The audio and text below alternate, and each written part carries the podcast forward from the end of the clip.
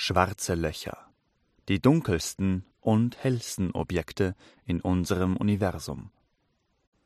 Es gibt kaum etwas in unserem bekannten Universum, das unsere Vorstellungskraft stärker fordert und unsere Fantasie weiter antreibt. Es gibt keine bekannten größeren, schwereren oder dichteren Objekte, und ihre Existenz verbiegt wortwörtlich Zeit und Raum. Und obwohl sie nicht einmal mehr Licht aus ihren Fängen lassen, können sie unter bestimmten Umständen heller als Milliarden Sterne strahlen. Wir wissen alle, dass die Erde keine Scheibe ist, sie ähnelt einer Kugel. Doch warum?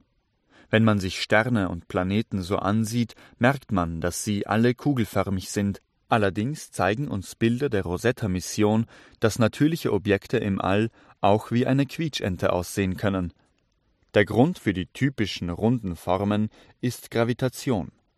Aus unserem täglichen Leben sind wir es gewohnt, dass die Erde uns festhält und uns zu sich herunterzieht.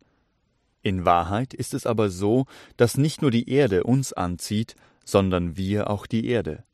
Und die Stärke dieser Anziehungskraft hängt bei gleicher Entfernung nur von der jeweiligen Masse ab. Die ausgeübte Kraft wird mit folgender Formel beschrieben F ist gleich G mal m1 mal m2 durch r zum Quadrat wobei g die fundamentale Gravitationskonstante ist. Aber nun zurück zum Anfang, ganz zurück, bis kurz nach dem Urknall. Das Universum besteht jetzt nur aus ganz feinem Staub, der gleichmäßig verteilt ist. Jedes Teilchen zerrt gleichzeitig an jedem anderen existierenden Teilchen im Universum, doch nichts ist wirklich vollkommen, und so gibt es etwa dichtere Regionen, die etwas stärker anziehen, als sie angezogen werden, Dadurch reißt der gleichmäßige Partikelteppich an vielen Stellen auf und hinterlässt langsam wachsende, unförmige Klumpen. Je mehr Teilchen dabei zusammengedrückt werden, umso stärker ziehen sie aneinander und umso dichter wird das neue Objekt. Durch diese Kompression heizt sich das Material immer weiter auf. Die Klumpen ziehen sich auch gegenseitig an und kollidieren immer wieder miteinander, wodurch zusätzlich kinetische Energie in Wärme umgewandelt wird. Wenn schließlich genug Masse an einem Ort versammelt ist, beginnt der Körper zu schmelzen und verhält sich wie jede Flüssigkeit im All. Die Oberflächenspannung wird nun zu der dominierenden Kraft und drängt die Materie in die Form mit der kleinsten Oberfläche, in eine Kugel. Sobald der ständige Zustrom an neuer Materie sich verringert, beginnt sich die Oberfläche an der eisigen Kälte des Alls abzukühlen, und das Objekt erstarrt zu einem Planeten oder Mond. Gerade in der Anfangszeit des Universums waren allerdings so viele freie und leichte Teilchen vorhanden, dass dieser Wachstumsprozess noch sehr viel weiter gegangen ist. Die Gravitation wächst dabei immer weiter an und verdichtet und erhitzt die Atome dabei so weit, dass Wasserstoff zu Helium fusioniert. Bei diesem Prozess entsteht auch ein hoher nach außen gerichteter Druck, welcher der Schwerkraft entgegenwirkt. Ein Stern ist geboren. Nach einer langen Zeit, sind allerdings alle Fusionsprozesse abgeschlossen, der Strahlungsdruck nimmt ab und die Gravitation kann ihr vor Äonen begonnenes Werk vollenden. Je nach Masse des Sterns können verschiedene Szenarien auftreten. Normalerweise besteht zwischen einzelnen Atomen und auch innerhalb von diesen viel leerer Raum, der von fundamentalen Kräften aufgehalten wird. Wenn die Gravitation stark genug ist, drückt sie die Atomkerne zusammen und lässt sogar Protonen mit Elektronen zu Neutronen verschmelzen. Diese stoßen sich nun auch nicht mehr gegenseitig ab. Dabei entsteht dann ein unglaublich dichter Neutronenstern. Wenn unser Planet dieselbe Dichte hätte, wäre sein Radius nur 180 Meter groß. Oder ein Stück Würfelzucker wäre so schwer wie 1000 Burj Khalifa Türme. Okay, das war der Teil mit der Materie. Bevor wir aber zu schwarzen Löchern kommen, müssen wir auch noch den Faktor Zeit zumindest kurz anschneiden. Seit Einstein wissen wir, dass die Zeit nicht wirklich von den räumlichen Dimensionen getrennt ist. Betrachten Sie kurz das Bild zur Raumzeit. Bestimmt haben Sie schon einmal eine derartige Darstellung von einem runden Objekt in einer Delle der gitterartig dargestellten Raumzeit gesehen, was sich an diesem Objekt vorbei bewegt, muss also den etwas längeren Weg durch diese Einbuchtung nehmen. Daher sind nicht nur Objekte mit Masse davon betroffen, wie die obrige Gravitationsgleichung vermuten ließe, sondern auch Teilchen ohne Ruhemasse, wie zum Beispiel das Photon. Dies ist vergleichbar mit Flugrouten auf einer zweidimensionalen Karte. Die Strecke ist keine gerade, sondern eine geodätische Linie, welche ein Teilstück eines Großkreises der Erde ist. Gerade bei Routen, die nah an den Polen vorbeiführen, wirken die Strecken auf den projizierten Karten, als ob sie ein großer Umweg wären. Dabei sind es die kürzestmöglichen Verbindungen. Diese Krümmung der Raumzeit ist auch wirklich messbar und Atomuhren auf GPS-Satelliten müssen zum Beispiel in einer anderen Geschwindigkeit ticken als ihre erdgebundenen Verwandten. In diesem Fall spielt allerdings auch noch der Faktor der Geschwindigkeit eine Rolle. Je schneller sich ein Objekt relativ zu einem Beobachter bewegt, desto langsamer vergeht seine eigene Zeit verglichen mit diesem. Allerdings hat dies keinerlei Effekt auf die Raumzeit und wird ein anderes Mal näher betrachtet. Jetzt zurück zu unserem immer dichter werdenden Stern. Wenn die unglaubliche Dichte des Neutronensterns nicht ausreicht, um die stärker werdenden Gravitationskräfte aufzuhalten, komprimiert sich der Himmelskörper immer weiter, bis er zu einer punktförmigen Singularität wird. Allerdings hat das schwarze Loch trotzdem immer eine räumliche Ausdehnung, da durch die Verzerrung der Zeit der Prozess von außen gesehen immer langsamer abläuft und erst in der Unendlichkeit fertig wird – Rufen wir uns noch einmal die gitterartige Repräsentation der Raumzeit vor Augen. Das Gitter ist dabei auf einen elastischen Stoff aufgebracht, welcher straff gespannt ist. Legen wir nun nacheinander verschieden große Gegenstände gleichen Gewichts hinein, sehen wir, dass die beispielsweise eine Kilogramm schwere, flach aufliegende Wolldecke die Raumzeit kaum merkbar krümmt. Platzieren wir stattdessen eine gleich schwere Milchpackung in die Mitte, wird diese eine deutliche Delle hinterlassen. Wenn sich nun ein Mensch auf die Plane stellt, wird diese wohl sehr stark ausgedehnt.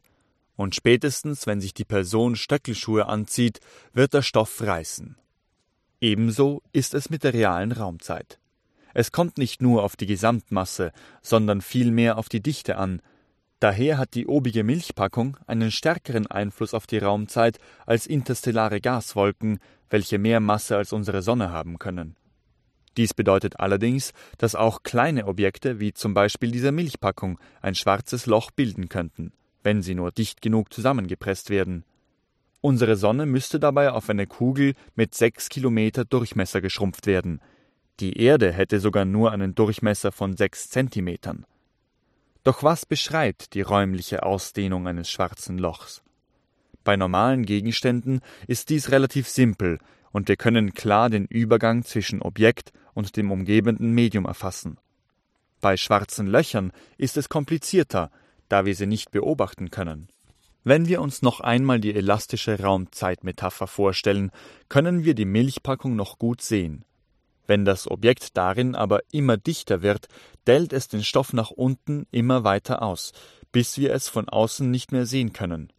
Ähnlich verhält es sich in der Realität, wo das schwarze Loch die Raumzeit so weit krümmt, dass nichts mehr aus der Senke herauskommen kann. Genau genommen strahlt sogar ein schwarzes Loch kontinuierlich Energie in Form von Hawking-Strahlung aus. Dies liegt daran, dass im All ständig willkürlich virtuelle Teilchen und deren Antiteilchen durch Vakuumfluktuationen entstehen. Normalerweise löschen sich diese Gegenspieler sofort wieder aus, doch in der Nähe von schwarzen Löchern kann es passieren, dass nur die eine Hälfte des Paares in das Loch fällt, während das andere in Form von Strahlung entkommen kann. Der Abstand vom Mittelpunkt des schwarzen Loches, bei welchem nicht einmal mehr Licht entkommen kann, wird durch den Schwarzschildradius angegeben. Dieser Radius kann mit der simplen Formel R ist gleich 2gm durch c bestimmt werden. Dabei ist g die bereits genutzte Gravitationskonstante, m die Masse und c die Lichtgeschwindigkeit. Wir wissen nicht, was innerhalb dieses, auch Eventhorizont genannten Bereiches liegt. Alle Formeln, die unser restliches Universum relativ gut beschreiben, brechen hier zusammen, und man nennt das Innere eine Singularität. Nun wissen wir, dass kein Licht mehr aus einem schwarzen Loch kommen kann, und allein schon der Name dieser astronomischen Objekte erklärt schon den ersten Teil des Titels. Doch was hat es mit dem zweiten Teil auf sich? Die Antwort sind Quasare. Schwarze Löcher entstehen meist durch Supernovae von sehr großen Sternen, die über 40 Mal so schwer wie unsere Sonne sind. Daher starten sie bereits mit sehr viel Masse. Durch ihre starke Gravitation ziehen sie immer mehr Materie an und wachsen immer weiter. Manche schwarzen Löcher sind so groß und so alt, dass sich ganze Galaxien nach ihnen ausrichten und um sie kreisen. Diese haben einen ständigen Zustrom an neuer Materie, welche sich spiralförmig in einer Ebene wie eine Galaxie in der Galaxie an die Singularität annähern. Wenn diese sogenannte Akkreditionsscheibe auch noch über ein Magnetfeld verfügt, werden geladene Teilchen entlang der Magnetfeldlinien ins All beschleunigt. Diese sogenannten Jets strahlen von den magnetischen Polen ab und reisen mit nahezu Lichtgeschwindigkeit durch das Universum. Die Akkreditionsscheibe heizt sich durch innere Reibung der sich immer weiter beschleunigenden Materie auf und strahlt heller als jedes andere stabile Gebilde in unserem Universum die Leuchtkraft ist so gewaltig, dass sie sogar hundertmal so stark sein kann wie die aller Sterne der Milchstraße zusammengenommen. Allerdings sind solche supermassenreiche schwarze Löcher auch gigantisch groß. Zum Beispiel liegt inmitten des Phoenix-Galaxien-Clusters ein Exemplar, welches um etwa 60 Sonnenmassen pro Jahr wächst. Der Durchmesser seines Eventhorizontes ist unglaubliche 40 Mal größer als der Abstand zwischen Sonne und Neptun dem äußersten Planeten unseres Sonnensystems. Am nächsten sind wir übrigens einem schwarzen Loch im Sternbild Einhorn in etwa 3500 Lichtjahren Entfernung. Auch das Zentrum der Milchstraße wird von einem Vertreter dieser Art gebildet, welches zusätzlich noch in nächster Nähe von einigen zigtausenden kleineren schwarzen Löchern umkreist wird. Unsere mathematischen Modelle deuten sogar auf ein Gegenstück, das weiße Loch hin. Hier ist alles umgekehrt und es dehnt sich immer weiter aus, während man unter keinen Umständen in dieses Loch hineinfallen kann. Viele Physiker gehen davon aus, dass der Urknall so ein weißes Loch war. Es ist schwer sich vorzustellen, welche Relevanz solche astronomischen Objekte auf unser tägliches Leben haben. Tatsächlich würden wir uns wohl keine Gedanken mehr darüber machen, falls die Erde eines Tages von einem intergalaktischen Jet getroffen werden sollte, aber schwarze Löcher erinnern uns, dass unsere Gehirne von der Evolution nur für einen steinzeitlichen Alltag geformt wurden und für keinen Tag im All. Die Realität offenbart sich einmal öfters in einer vollkommen unintuitiven Art und Weise.